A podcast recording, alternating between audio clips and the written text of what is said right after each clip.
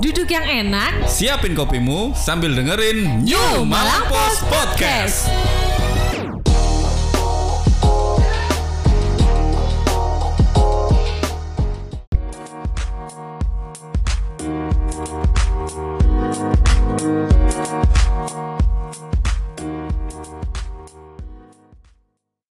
Assalamualaikum, jumpa lagi bersama New Malang Post Podcast.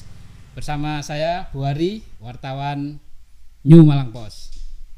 Malam ini kita bersama dengan Ustadz Anas, kita akan bincang-bincang santai. Assalamualaikum Ustadz, Waalaikumsalam warahmatullahi wabarakatuh. gimana kondisi kabar Ustadz? Alhamdulillahirrahmanirrahim Sehat walafiat baik semua Mudah-mudahan saudaraku yang ada di New Malang Pos juga demikian Sehat walafiat dalam ridho Allah subhanahu wa ta'ala Alhamdulillah. Iya Ustadz, ini sekarang posisinya Ustadz sekarang lagi viral ini.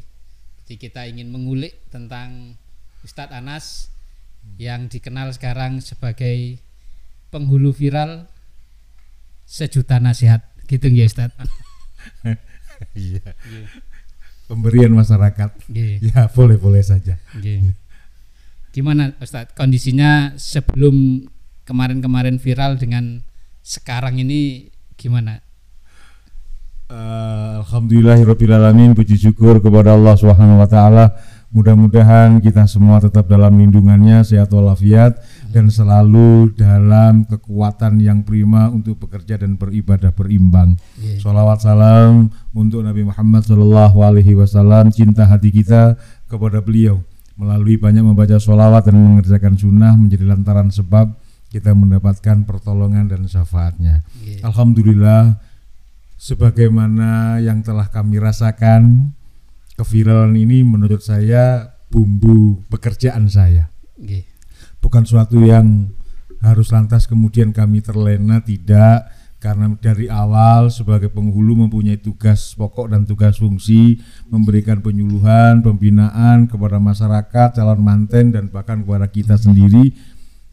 Alhamdulillah terus berjalan hingga sampai hari ini dengan sebutan viral sejuta nasihat pun kami juga tidak mengurangi semangat Iya. atau mengendorkan semangat tetap bekerja sebagaimana mestinya sesuai dengan perintah Menteri Agama Iya. untuk memberikan penyuluhan dan pembinaan kepada Iya. masyarakat terutama dalam hal ke keluarga. ke keluarga. Oke. Kalau sekarang gimana Ustadz ini ngatur waktunya antara se- tugas sebagai penghulu dengan sekarang ini kayaknya undangan sebagai bintang tamu Ustadz. Iya. Ya di situ ada perbedaan memang. Oke. Yang biasanya kami harus menata waktu dari sejak pada subuh untuk taklim, Iya. untuk bekerja, untuk taklim lagi, bekerja lagi karena sekarang taklim dalam kondisi yang belum berjalan lancar seperti sebelum Covid-19. Oke. Alhamdulillah kami bisa melayani saudara-saudara kami dari para wartawan media cetak maupun elektronik Oke. untuk kami sampaikan. Ini semua adalah bentuk salah satu bentuk Iya. mudah-mudahan apa yang saya sampaikan tidak keliru, yakni salah satu obat ppkm darurat yang ada dalam TikTok, Iya. IG, YouTube dan semuanya. Di sana ada ilmu, di sana pula ada hiburan dari cara yang saya sampaikan. Alhamdulillah. Oke Ustadz.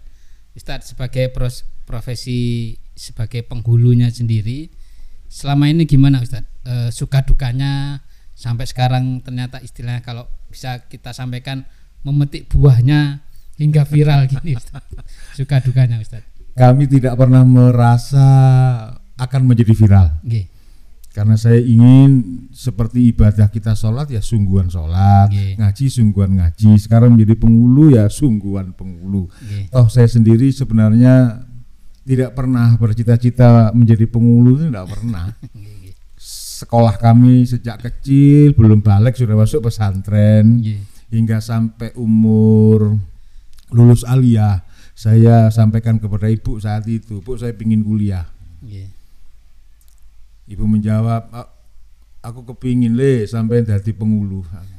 Saya hanya berpikir-pikir dari penghulu berarti sekolahnya syariah.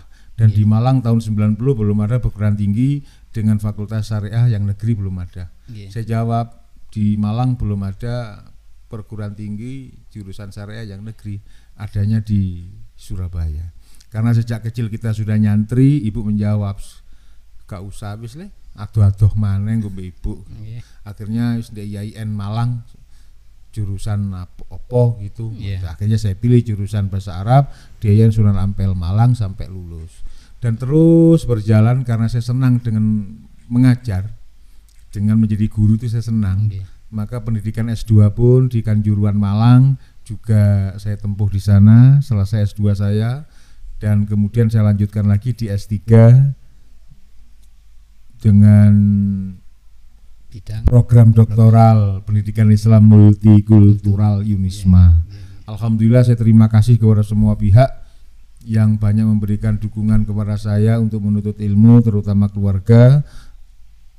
Dan takdir Allah meskipun sekolah kami ada pada pendidikan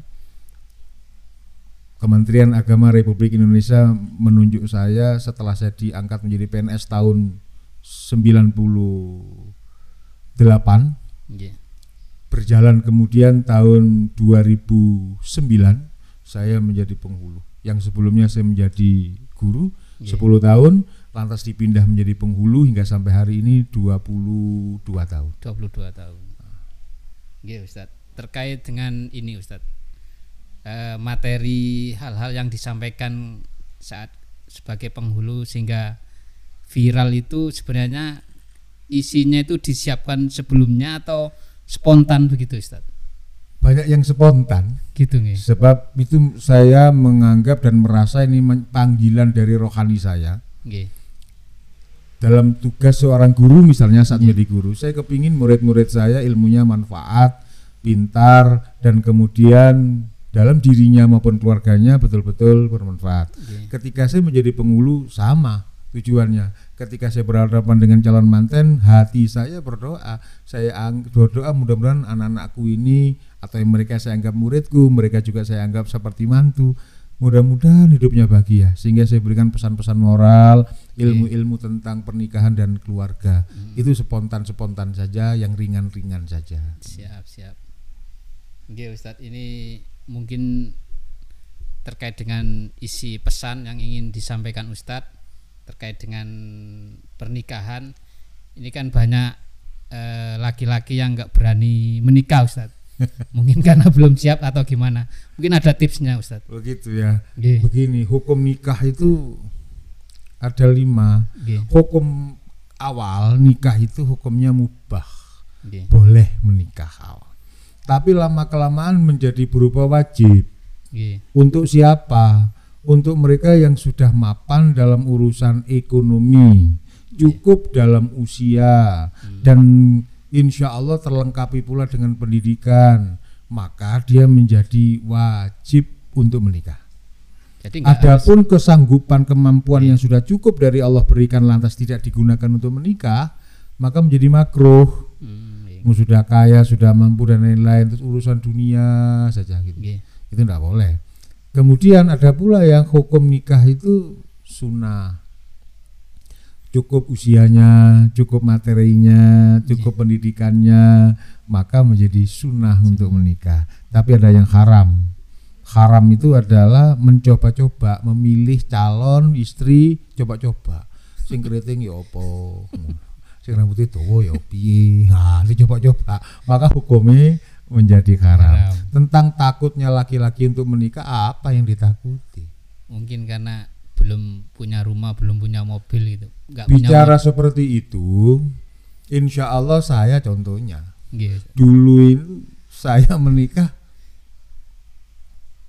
dibilang bilang punya apa-apa enggak ya tetap saya punya iman yang nomor satu mengikuti perintah Allah untuk menikah dan mengikuti Rasulullah menjalankannya. Saya upaya dengan banyak yang saya lakukan. Contoh saya menjadi kuli bangunan ya pernah di awal-awal itu. Nggih. kemudian dodolan kacang ya pernah. Dodol jagung bakar saya ngipasi ibu yang bumboni. Ah, itu pernah. Becak tengah malam pernah.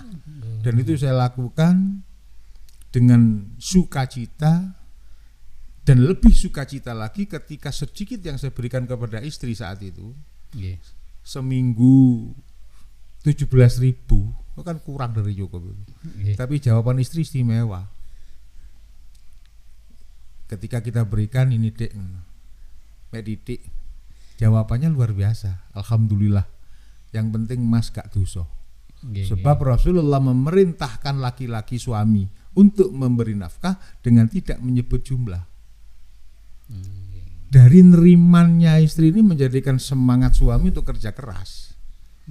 Semakin mencari lebih giat, bukan sebaliknya. Wah, dalam tanda petik pikiran saat itu bojoku api, maka saya pun juga harus berbuat yang api. Begitu. Nah, maka carilah, maka Rasulullah juga berpesan toh, memang carilah istri itu yang cantik, nomor satu, nomor dua nasabnya, jelas ibu bapaknya. Iki gak terus moro gentayangan udah rabi ojo lah ngono. Terus yang nomor tiga adalah agama. Dari agama ini adalah moral. Nah, gitu. Jadi betul-betul nyun kepada Allah. Maka berbeda mencari istri atau suami zaman dahulu kalau cerita orang-orang dulu itu pakai tirakat dulu. Puasa, wirid, puasa, wirid begitu. Alhamdulillah dulu saya lakukan sebelum saya menikah, saya pun mendekat kepada beberapa kiai untuk nyantri lagi Nggih. untuk melek-melek dan melekan wirid lagi dalam rangka menjelang pernikahan. Harapannya mudah-mudahan Allah memberikan pertolongan dalam perjalanan keluarga dan saya merasa pertolongan Allah luar biasa dalam keluarga kami. Alhamdulillah. Pesan kami kepada anak-anakku yang belum menikah, jangan hura-hura, jangan suka-suka, jangan kegedean khayalan. Nggih. Penting rapi ya, biasanya sugi-sugi, ngono itu jangan kegedean khayalan itu. Nggak bisa orang sugih dengan khayalan nggak bisa. Nggih. Orang warak tanpa makan tidak bisa. Nggih. Hanya mek ndonga tok ya Allah warak ya Allah tanpa makan tidak bisa. Seperti orang tidak sholat minta surga. Kalungan serban, kupluan puting, ngarepe masjid jamek ngadeg ya Allah surga ya Allah ya tidak bisa. Harus ada sikap di balik doa itu. Nggih. Begitu pula rumah tangga. Kepingin bahagia, kepingin cukup ndak iso dipenuhi dengan khayalan. Sikap, sikap dan sikap atau tindakan. Di balik kita harus tetap berdoa.